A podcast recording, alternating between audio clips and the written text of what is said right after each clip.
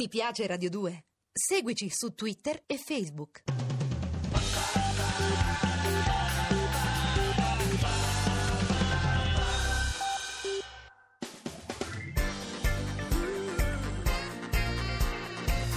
Radio 2 è davvero imbarazzata nel presentare Così parlò Zap Mangusta, storia della filosofia liofilizzata in pillole per uso strettamente personale.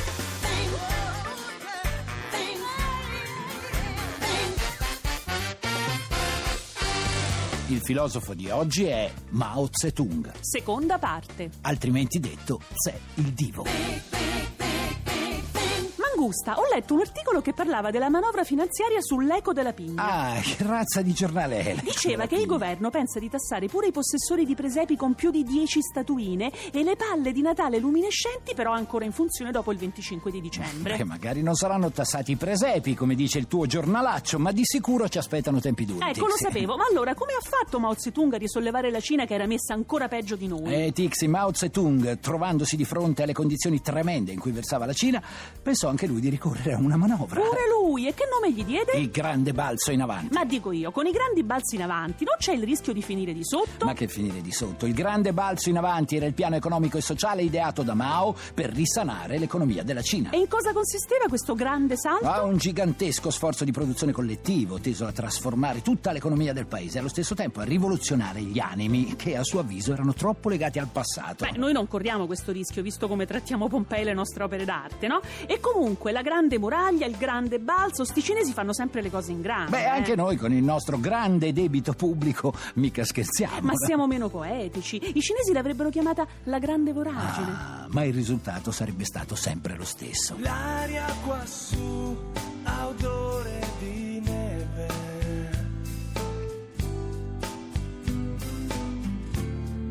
Scenderò lieve anch'io come lei.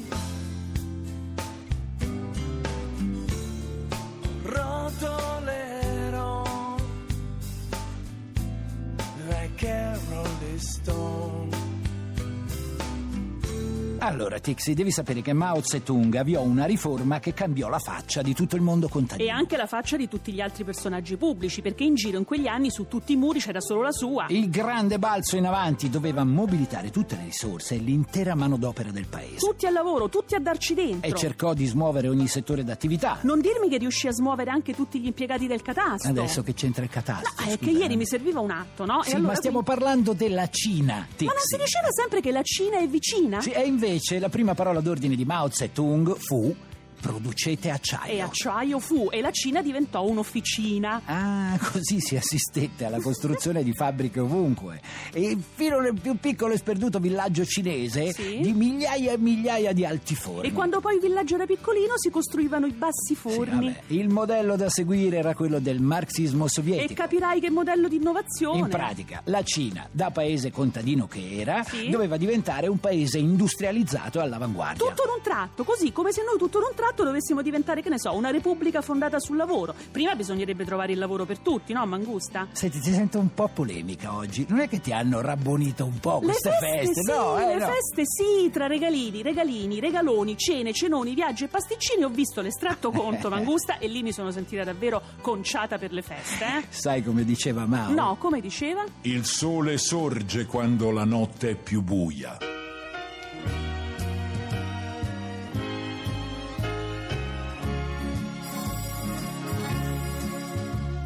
Soon the parsi di qui per non rivedermi ancora, ma perché non lo so. Puoi passare di qui e non ti saluterò se con lui ti vedrò.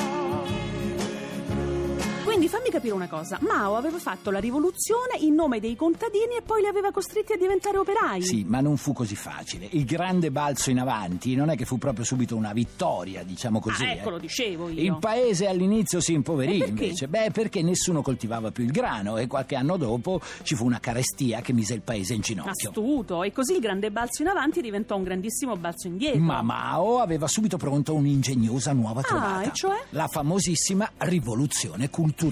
Fammi capire, prese i contadini, li trasformò in operai e dopo un po' di tempo li fece anche diventare degli intellettuali con tanto di occhialini, pipa e maglioni a collo alto? No, no, Mao credeva nei giovani e pensò che era arrivato il momento loro. E chi non crede nei giovani? A chiacchiere ci credono tutti, no? Sì, ma lui ci credeva davvero. Il mondo, in fin dei conti, è più vostro che nostro.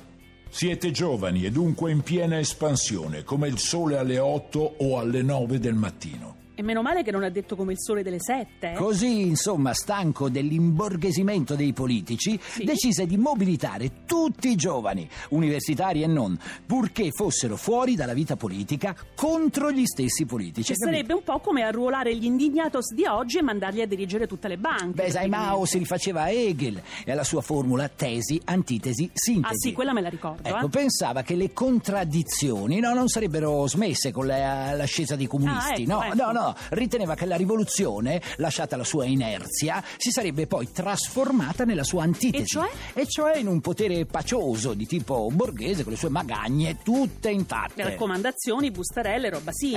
insomma. Ecco, e così pensò che per evitare la solita manfrina bisognava dare un colpo di novità alle cose. E che fece? Passò la palla ai giovani e fece scattare la rivoluzione culturale. Ricordo il suo bel nome del Tubinga ed io avrei masticato la sua tuta da ginnastica.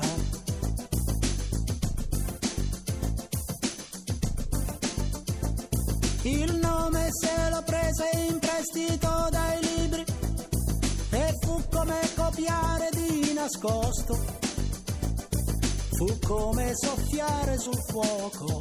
Allora, Mangusta, sono curiosa. Quali metodi aveva trovato Mao Tse per dare una mossa ai politici? Li mandava a fare i cortei, li faceva indottrinare delle guardie? Ma che no, faceva? no, ognuno doveva rieducarsi, Sì? o almeno così diceva Mao. Rieducarsi, Sì. e cioè?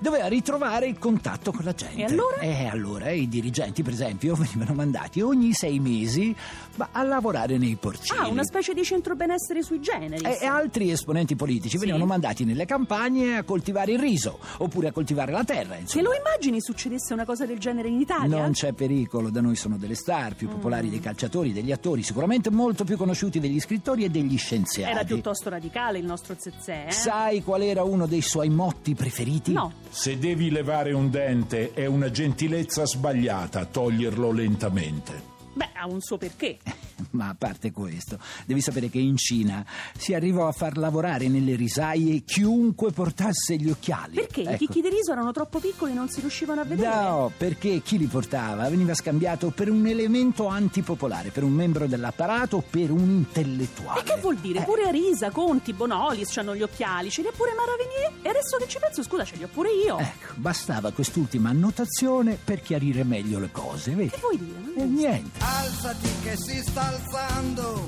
la canzone popolare.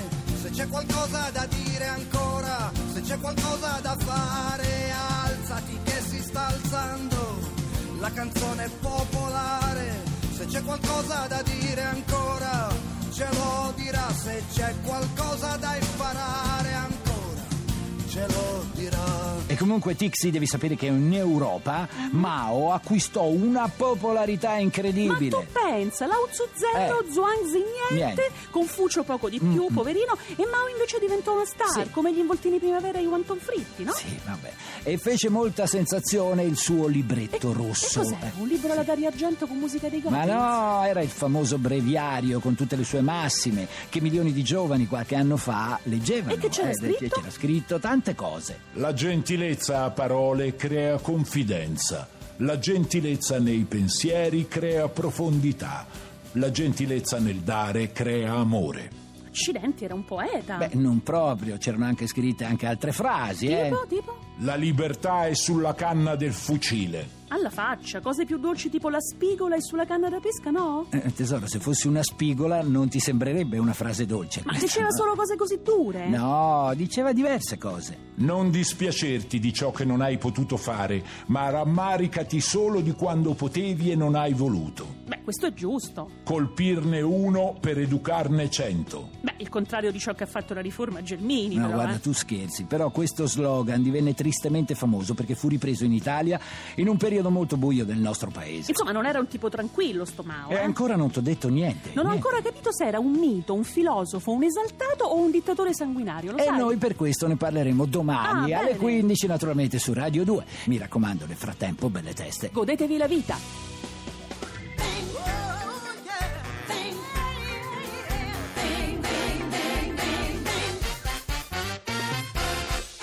Se volete scaricare il podcast o entrare nel blog zapmangusta.rai.it. Ah, se poi vi piacciamo, cliccate su Facebook Mi piace alla pagina ufficiale di Radio 2. Ti piace Radio 2? Seguici su Twitter e Facebook.